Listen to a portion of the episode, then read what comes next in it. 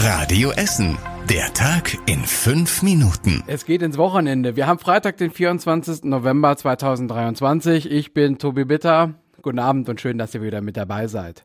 Wir starten mit der neuen Zentralbibliothek in der Innenstadt. Die wird dann doch später fertig als geplant. Die Eröffnung in dem Gebäude neben der Marktkirche war ja eigentlich für das Jahr 2025 geplant. Jetzt verzögern sich die Arbeiten aber doch. Die Stadt will ihren Mietvertrag für den bisherigen Standort im Gildehof Center deshalb nochmal um zwei Jahre verlängern.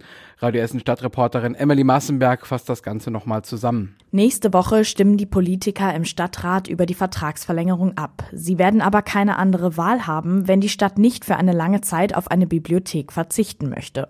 Auch das Standesamt soll aus dem Gildehof Center ausziehen in einen Neubau am Weberplatz. Der Mietvertrag dafür wurde schon vor einigen Monaten verlängert, weil sich auch dieser Umzug verzögern wird.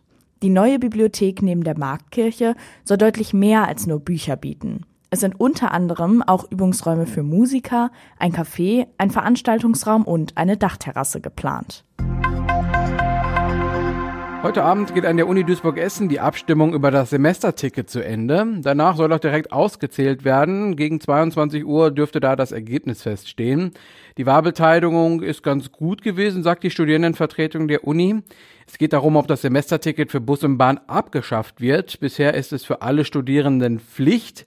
Eigentlich war es immer deutlich günstiger als andere Tickets, aber durch das Deutschland-Ticket sind die Vorteile jetzt doch nur noch sehr gering geworden.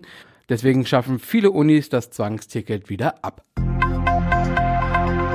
Schokohase und Nikolausform aus Essen. Ja, die Schokoladenform für Ferrero und Lind kommen ab nächsten Herbst hier bei uns aus Essen. Das Unternehmen Agathon, der Weltmarktführer für solche Schokoladenformen, der baut gerade das neue Firmengebäude am Kanaper Hof. Die Arbeiten kommen gut voran, heißt es. Produktionshallen sind fast fertig und auch der Rohbau des Verwaltungsgebäudes steht. Aktuell ist der Firmensitz noch in Bottrop nebenan. Die etwas mehr als 160 Mitarbeiter sollen dann auch direkt zu uns nach Kanab ziehen. Und durch den Umzug entstehen noch ein paar neue Arbeitsplätze hier bei uns in der Stadt. Agathon will in Zukunft auch Formen für Weingummi und vegane Fleischersatzprodukte herstellen. Im nächsten Jahr zur geplanten Eröffnung feiert das Unternehmen dann auch noch sein 75-jähriges Jubiläum.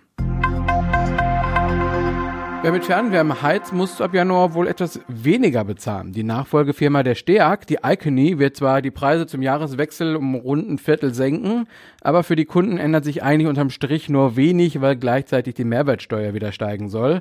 Stadtreporter Kostas Bilzalis mit den Details. Rauf von 7 auf 19 Prozent, das gilt auch für Fernwärme und damit ist schon die Hälfte der Preissenkungen wieder futsch. Vor einem halben Jahr hatte Icony die Preise deutlich erhöht, damals um 28 Prozent. Jetzt gehen sie wieder runter und Unterm Strich zahlen Privatleute ab Januar wohl etwas mehr als vor der letzten Erhöhung im Juli. Allerdings sind die Preise gesetzlich geregelt. Rund ein Drittel der Essener Haushalte haben Fernwärme. Die Rohre liegen vor allem rund um die Innenstadt in Röthenscheid, Holsterhausen, Frohnhausen, Altendorf und Borbeck. Und das war überregional wichtig. Sieben Wochen nach dem Terrorangriff auf Israel hat die Hamas erstmals eine Gruppe von 24 Geiseln freigelassen.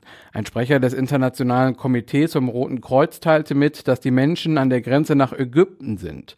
Eine zwischen Israel und der Hamas vereinbarte Feuerpause hat das Ganze möglich gemacht. Mareike Enghusen berichtet für uns aus Tel Aviv. Für die Familien der befreiten Geiseln hat die fast sieben Wochen lange Tortur nun ein Ende.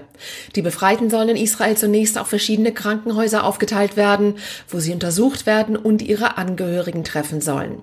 Um wen es sich bei den befreiten Geiseln handelt, ist noch nicht öffentlich bekannt.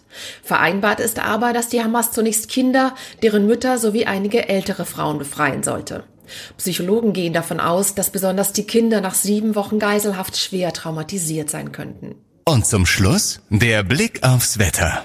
Ja, heute Abend lassen die Schauer danach, kühlt sich ab auf rund drei Grad. Morgen am Samstag dann wieder ordentlich windig und wechselhaft. Einzelne Schauer sind unterwegs.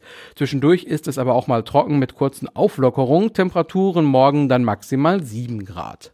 Soweit alles Wichtige hier bei uns aus Essen. Die nächsten lokalen Nachrichten bei Radio Essen hört ihr dann wieder um halb acht am Samstag. Ihr lest sie aber auch auf radioessen.de. Bis dahin wünsche ich euch einen schönen Freitag, schönes Wochenende. Macht's gut. Das war der Tag in fünf Minuten. Diesen und alle weiteren Radio Essen Podcasts findet ihr auf radioessen.de und überall da, wo es Podcasts gibt.